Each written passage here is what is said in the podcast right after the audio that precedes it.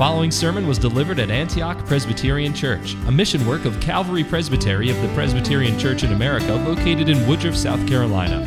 For more information about Antioch Presbyterian Church, please visit antiochpca.com or contact us at info at antiochpca.com. May the Lord bless you as you receive gracious instruction from His Word.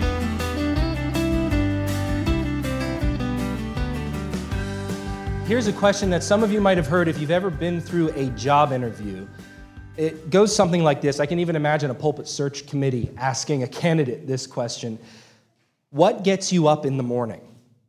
It's, it's a bit of a colorful, if a little corny way of asking what motivates you, what, uh, why do you do what you do, what drives you. So, how would you answer it? Uh, what would excite you to get out of bed in the morning? A party, project, an appointment, perhaps a certain person that you plan to see that day. Now, how does Jesus, our Savior, answer that question? What was Christ's motivation for ministry? Under inspiration of the Holy Spirit, Matthew gives it to us in our text this evening. Call to mind all that Christ has done so far in Matthew's gospel in these first nine chapters. The eternal Son of God set aside the outward show of his infinite splendor, glory, and might, taking to himself a human nature, and that in a low condition, in a hard life, to do what? Matthew told us in chapter 1, verse 21 the Son of David, our King, has come to save his people from their sins. After identifying with his people in his baptism and then in his wilderness trial, as his ministry began, we found him dispensing wisdom and performing miracles of healing and deliverance. But again, the question presents itself why was he doing this? What drove him? What was his motivation in all of this? What drives him still as he intercedes on our behalf before the throne of his Father? The answer to that question is instructive to us as we follow him in our ministry as a church today because Christ's compassion for sinners is the gospel model and motivation for the church's ever expanding ministry. Again, Christ's compassion for sinners is the gospel model and motivation for the church's ever expanding ministry today. We'll consider this truth about Christ and his ministry in and through his people in two parts this evening. First, you have Christ's compassionate ministry described for us in verses 35 and 36. And then, second, you have Christ's expanding ministry pressed upon us as a directive, which he gives in verses 37 and 38. Those are the two parts. Looking at verses 35 and 36, if you would with me, Jesus was going through all the cities and the villages, teaching in their synagogues and proclaiming the gospel of the kingdom and healing every kind of disease and every kind of sickness. Seeing the people, or when he saw the people, he felt compassion for them because they were distressed and dispirited like sheep without a shepherd. These two verses present for us a description of Christ's compassionate ministry in Galilee. It's recorded in, in Matthew in these first nine uh, chapters of his gospel. Verse 35, then, if we break it down into two more parts here, presents Christ's kingly program in this ministry. And then verse 36 records specifically Christ's compassionate observation in his ministry, which followed the completion of this opening phase of the program, which we'll consider here. Matthew had introduced uh, this Galilean ministry back in chapter 4, verse 23, with very similar language, almost identical words to what we see here in chapter 9, verse 35. This summary statement signals to us the close of this section of Matthew's gospel, this section that contains Christ's definitive kingdom teaching and preaching in the Sermon on the Mount, as well as a record of his early miracles of healing, which attend that teaching and preaching and confirm the truth of his gospel message. Thus, it's fitting that the summary of his kingly program is a description of the ministry of the Word attended then and confirmed by miraculous healing. Notice the emphasis on the word ministry. The miracles serve Christ's primary purpose in his program. That statement in verse 35 describes three things about Christ's kingly program. Simply put, the where, the how, and the what. The strategic reach, where it is he's going, and then the delivery method, how it is he's, uh, he's prosecuting his program, and then finally the definitive content, his message that he's bringing to these places where he's going. In the first place, notice how Christ strategically reached all the cities and the villages. His itinerary was focused on people, but also comprehensive in scope as he went wherever the people were. You see, gospel ministry, what we do is people ministry. In certain corners of Christendom, I think of the Delta. It's, it's, a sad situation in Mississippi. There are churches that are shutting down for lack of people. Local populations are moving away, uh, they're changing, there's just nobody there anymore. Uh, and there's sorrow whenever an historic church closes, but, and this is a hard truth, there's no tragedy if there's no people around to populate those churches. This is just history rolling on. Precisely the opposite is happening here at Antioch, isn't it? Rather than people leaving, the Lord is bringing tens of thousands of people into the South Carolina upcountry, the historic bounds of Antioch's ministry, we might put it. And we're here for it, aren't we? That's why we're doing what we're doing in these last three years. We need to be here for it. It's strategic as Christ is strategic in his ministry. To divert our attentions from gospel ministry in this place would be a failure of strategy. It would be a failure of Christ likeness in our mission as a church. That's the argument that Dr. Pipa and I made to our presbytery, and it's the reason why we have uh, men such as Mr. Johnson and others who are uh, faithfully serving above and beyond as temporary elders as we get off the ground. Where did Jesus go? He went to the people. And so we go to where the people are. The second feature of Christ's kingly program described here is the how. What I said is the delivery method of the program.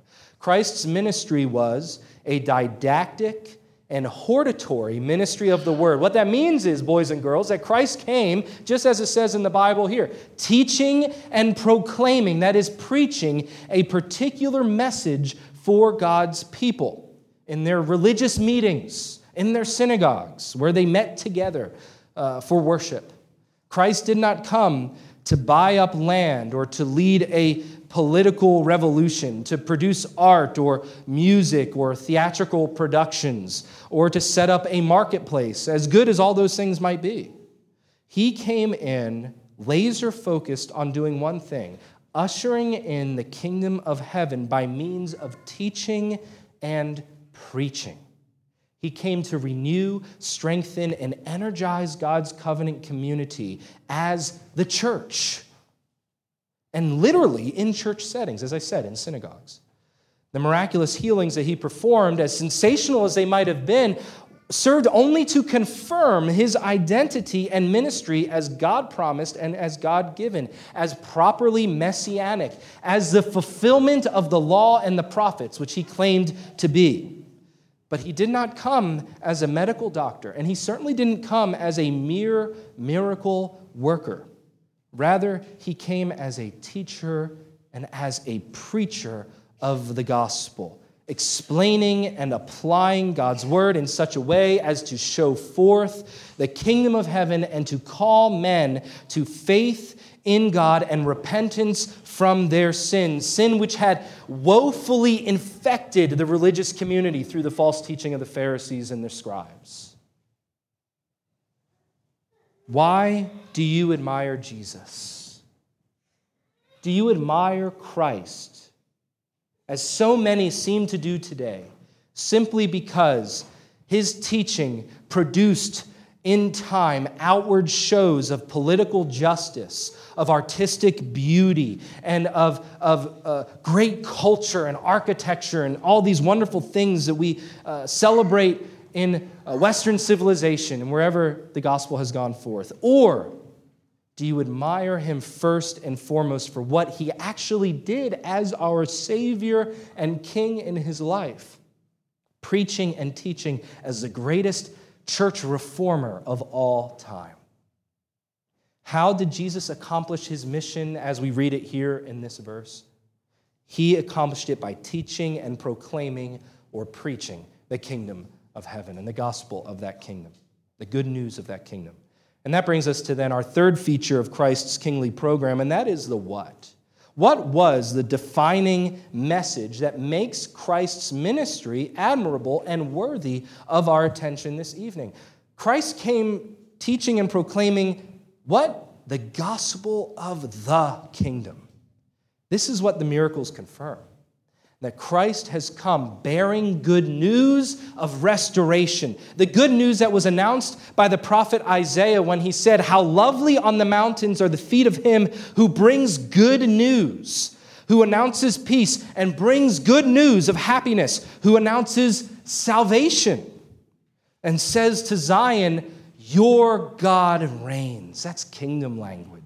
Listen, your watchmen lift up their voices. They shout joyfully together, for they will see with their own eyes when the Lord restores Zion. Break forth, shout joyfully together, you waste places of Jerusalem, for the Lord has comforted his people. He has redeemed Jerusalem. That redemption language is conversion language. The Lord has bared his holy arm in the sight of all the nations that all the ends of the earth may see the salvation of our God. That is good news indeed. What too many of Christ's hearers did not understand, however, is that this kingdom, which is utterly unlike the political kingdoms of this world, will be brought forth in righteousness. The righteousness of Christ who accomplishes salvation on our behalf by his perfect life and sin atoning death on the cross. That uh, that he will bear forth in us the fruits of righteousness as the kingdom takes hold of the hearts of men by the Spirit of Christ, applying this gospel God saves sinners. What was the message? What was the defining content of Christ's ministry? It was the good news, the gospel of the only kingdom worth talking about. That kingdom which draws men.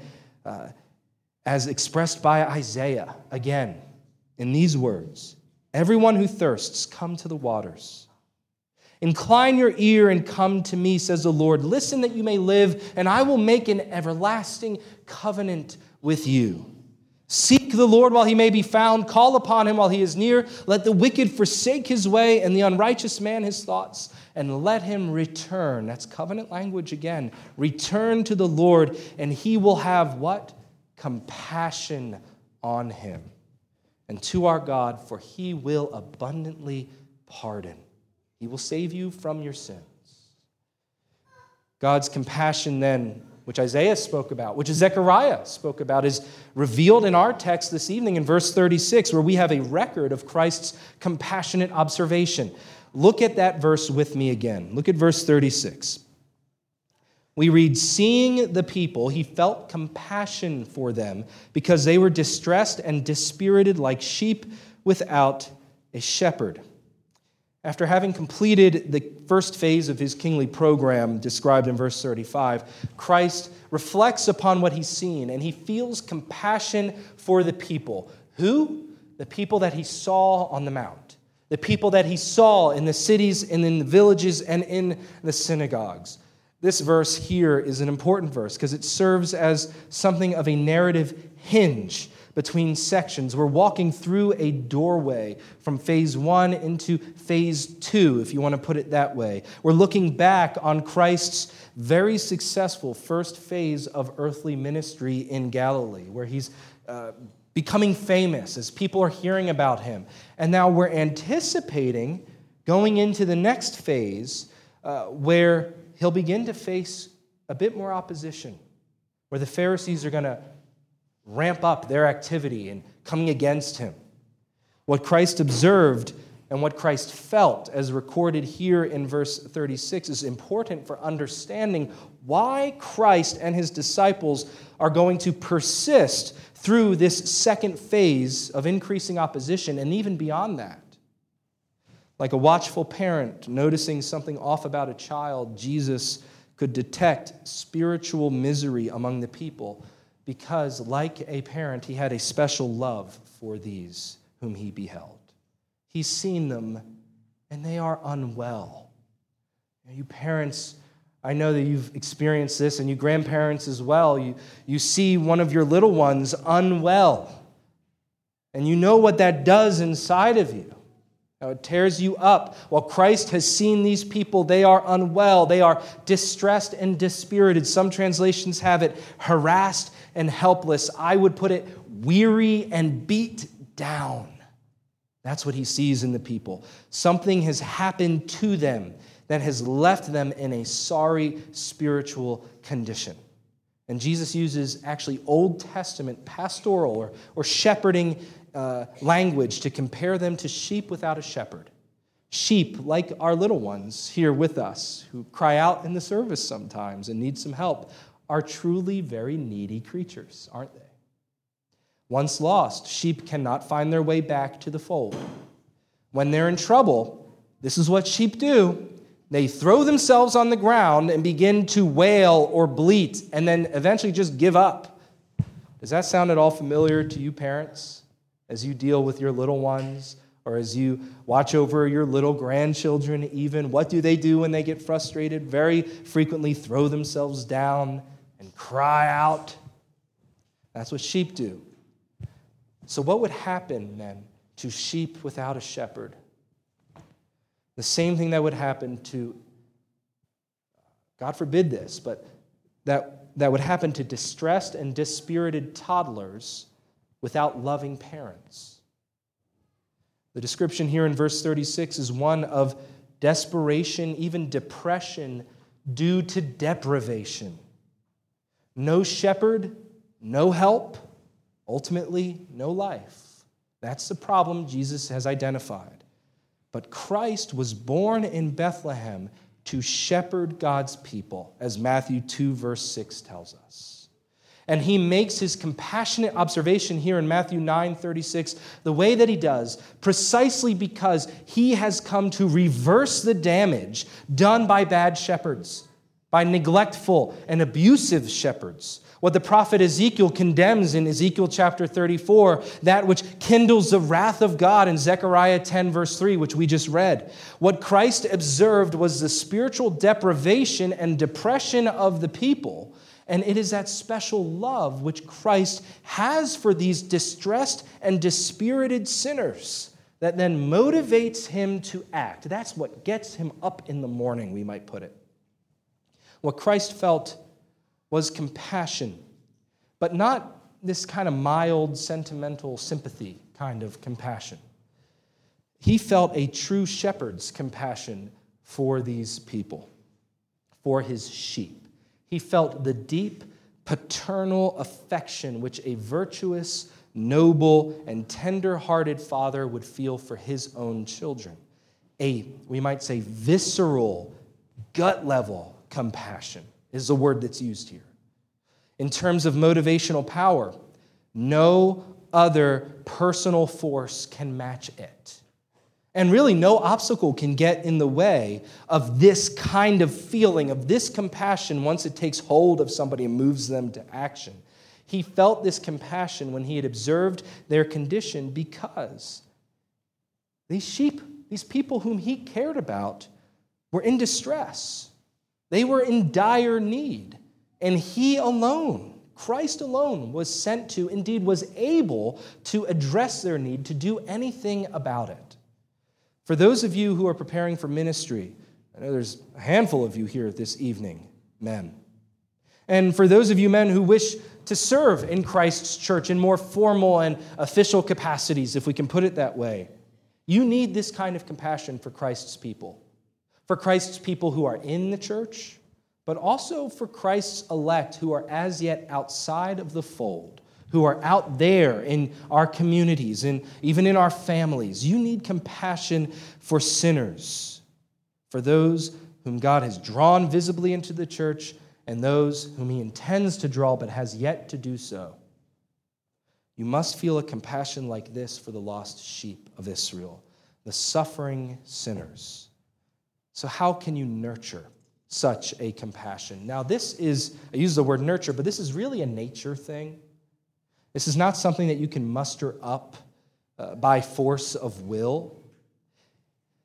I had to deal with this a number of years ago when somebody lovingly confronted me after I spoke a careless word. I'm talking 15 years ago. If you love the word, if you love the Lord, and you love theology and everything that comes with it, but you find yourself inconstant, that is, halting and, and stumbling in your love for sinners or for people, then pray for God to effect the necessary nature change to make you more like our compassionate Savior. You need this trait of His in your ministry. And consider this it was for devotion to the Father, it was for perfect faithfulness to his mission, and it was for true compassion for sinners that our Savior suffered the torments of God forsaken crucifixion and death on Calvary's cross. Indeed, it was the Father's compassion, the Father's love that Christ Himself shared by nature and expressed in his ministry upon which we hang all our hopes and which we ought to emulate then as a model in our own ministry to which he calls us. This is true not just for the men preparing for ministry, but for each and every one of us who seek to glorify our God and enjoy him. We must have this love, this intolerable burden, some might say, for sinners. So that leads us to verses 37 and 38 now as we consider Christ's expanding ministry. That is specifically how he frames and launches his ministry as it expands now to include his disciples not only as followers and students following him along, but now as co laborers and ministers that he's about to send out. This too is actually tied up into Old Testament uh, shepherding language, the shepherd motif for leadership in the Old Testament. On the verge of entering the promised land, for example. We see it in a few places, but this is the most prominent. That's probably what Matthew uh, has in mind as the Spirit's leading him to describe Christ's words here. But on the verge of entering into the promised land, in Numbers chapter 27, Moses asks God for something, and more properly, for someone. Moses pleads with God, he beseeches the Lord to appoint a leader for the people. And this is what he says lest they be like sheep which have no shepherd.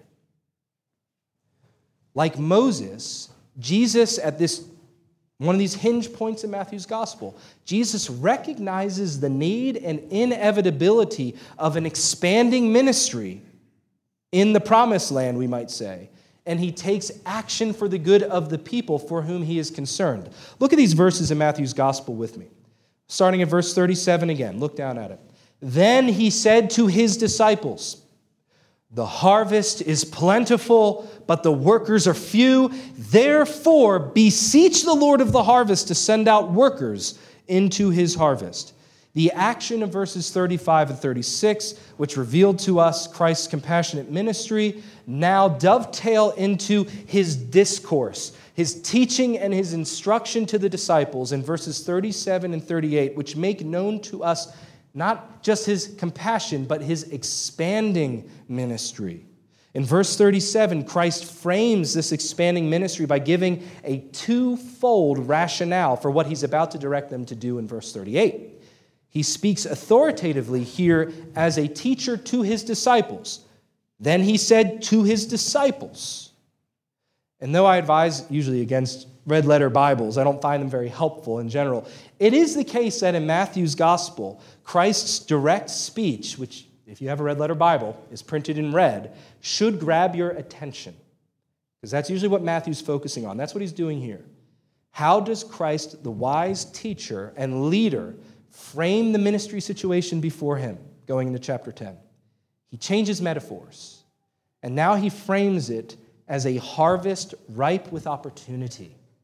By characterizing the ministry situation as a plenteous harvest, he skips over the hard work of sowing and the largely invisible process of growth. Now it's harvest time. The sowing was accomplished by others. God has brought forth the growth. Now it's time to call in the reapers. Perhaps we see evidence of this in the enthusiasm of the people for John the Baptist's ministry in Matthew chapter 3, or perhaps we see it in the spreading fame of Christ, who's already been recognized in Matthew chapter 9 as the Son of David, as the Messiah. Wherever there's a widespread desire for what Christ was doing, and what was he doing? Preaching and teaching the gospel. Wherever there's a desire for that, the opportunity, the harvest is ripe. Isn't it thrilling when missionaries come here? We've had a bunch come.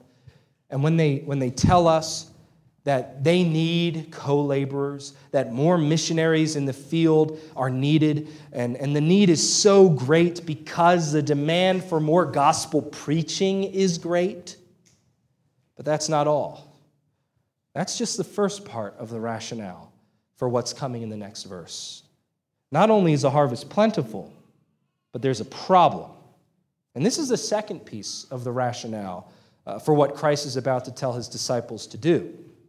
The problem is that the workforce is woefully puny.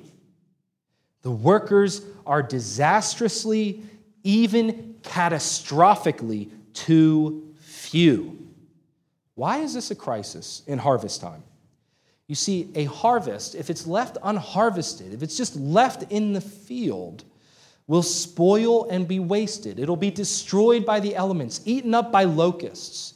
But as this metaphor suggests, Christ has come to do for his people what Joel chapter 2, verse 25, predicted of God to restore the years which the locust, the creeping locust, the stripping locust, the, the gnawing locust, every kind of locust you can think of, has destroyed. So, what instruction does Christ hand down to the disciples in verse 38 as he takes action to bring in the harvest, to restore the years which the locust has consumed. Look at verse 38 with me. Therefore, for this reason, I tell you, beseech the Lord of the harvest to send out workers into his harvest. In these words, Christ, our wise King, moves beyond framing the expanding ministry as a harvest to now launching his program of ministry expansion among his disciples. This is the what I call inaugural instruction which Christ gives. It is not what we'll see later, go ye therefore. It is not always be preaching and teaching and healing. He doesn't go there yet. He will go there, even in the next chapters. We'll see, Lord willing, next week. What he begins with as his inaugural instruction is, in fact, a call to prayer. Christ's goal is to secure the harvest of souls, a spiritual goal. And the very first action step he delivers to his disciples is a spiritual action step. That is to get on their knees and to pray to the Lord of the harvest. They are to pray to God the Lord of the harvest, and they are to petition him to guarantee that successful ingathering of souls by sending out workers. Then Christ will enact phase one of the actual sending out in chapter 10. Think about this for a minute. I, I suspect that if I walked into uh, the boardroom of a Fortune 500 company as a marketing consultant, and I was hired to propose a plan for bringing a new product to market. That is, getting a, a, new toy on the, on the toy store shelves, or a new video game out there for people to buy, or a new clothing line, or, or whatever. You just name it. And I said, listen, guys, the first thing you need to do is to beseech the Lord of the market to send out workers into his market. I would be laughed out of that boardroom as a fool. Why is that? Because the world has no time for prayer. To the world, it looks like idleness. To the world, it looks like wasted time. But I hope that you and I will have time for prayer. For Matthew in his gospel presents Christ to us as a superlative, par excellence, wise reformer king, correcting the erroneous thinking and theology of his day when he calls us to pray and to start with prayer. Indeed, Christ is perfectly wise in his leadership throughout Matthew's gospel as a teacher and as a guide of his disciples. To borrow a, a 3D paradigm from Dr. Harry Reeder, Christ carefully, in Matthew's gospel, we see it plainly, uh, defined, developed, and deployed his followers as wise disciples and productive citizens of the kingdom of heaven, didn't he? Up to this point in Matthew's gospel, we've seen him do the first two of those things. He has begun to define kingdom citizenship in terms of heart righteousness, and he has begun to develop his disciples as leaders for the restored covenant community as he's been bringing them along and having called them. Only at this point in verse 38 is he beginning to then deploy, that is, send out uh, to uh, give instructions to the disciples as productive workers in the kingdom. In this verse, actually, if we think about it for a second, it has all three of these uh, 3D leadership features. Christ defines citizens of the kingdom of heaven as those who have faith enough to pray with proper affections, that is, compassion, shaped by spiritual realities and concerns for the soul harvest. Then Christ, in this verse, develops his, uh, his disciples, those citizens of the kingdom of heaven, by giving them instructions for the whole community that will shape and benefit them as individuals making them mature in Him for kingdom service to come, as they follow His instruction, of course. And then Christ deploys these citizens of the kingdom by setting them upon productive kingdom service that will unfailingly yield spiritual fruit. That is, the service of prayer to the Lord of the harvest. As a church, we have to follow Christ. We have to follow him, our prophet, our priest, our king, in this blessed direction to pray for workers to enter into his harvest. Nobody else is going to do what Christ sets forth here for the church, for y'all to do. Our government leaders, they're not tasked with praying for gospel workers. The marketplace and the academy, they're not going to pray for gospel workers. You know, Christian families might pray for gospel workers to be called up into service, but only if the church is obedient to Christ and therefore helps families to establish that habit. There's a reason, a profoundly wise reason, for Christ to privilege the spiritual work of prayer as his inaugural instruction here for his ministry expansion, as his first deployment directive given to his disciples, given to the church. But again, we ask why? What motivated Christ to do this? We know from Hebrews 12, verse 2, that it was for the joy set before him. That is, the joy of presenting to his Father a redeemed humanity as a gift, as a possession that Christ endured the cross, despising the shame, and has sat down at the right hand of the throne of God. And we know that it was for compassion, for the love of sin sick men like you and me, that Christ taught the gospel, proclaimed the gospel, healed the sick, cast out demons on his way to the cross. And this compassion has direct bearing on the church's ministry today as we consider this first deployment directive that he gives in verse 38. Christ's compassion has direct bearing on your ministry, dear saints, here at Antioch Presbyterian Church or wherever you hold your membership. Christ's compassion is the gospel model and motivation for the church's ever expanding ministry. A true grasp of this truth will lead us as a church to be a few things vigorous in outreach, generous in hospitality and diaconal care, persistent in service to our community, yes, conscientious in stewardship of our property and material resources, however great or small they may be, exuberant in our worship together, zealous for truth, nothing short of visionary in our expansion of all these things. But don't miss where this all starts. This is a spiritual effort in which we are engaged. And we as a church have a uniquely spiritual mission that no other society within society has. This effort that we have, this privileged effort which we have before us, begins on our knees before the throne of grace, seeking the indispensable, the utterly necessary help and blessing of God our Father through Christ the Son by the Holy Spirit. According to the word, what Christ's compassion for sinners graciously models for us and motivates us to do is to pursue ministry expansion by the spiritual work of prayer before anything else. Before we raise funds, before we knock on doors, before we schedule events, before we put together flyers or make mailers or even work on a website, before any of that, we begin with the most spiritual work to which God calls us, short of worship, and that is prayer itself. Is this surprising to you that Christ puts such an emphasis on it to make it the very first thing he tells his disciples to go and do? Are you startled by the premium that Christ seems to put on prayer in our text this evening?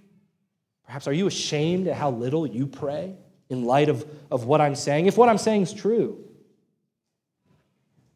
All other good and even necessary tasks are put on hold. Christ puts them on hold for this inaugural instruction, this definitional directive, for it is a defining feature of following Christ.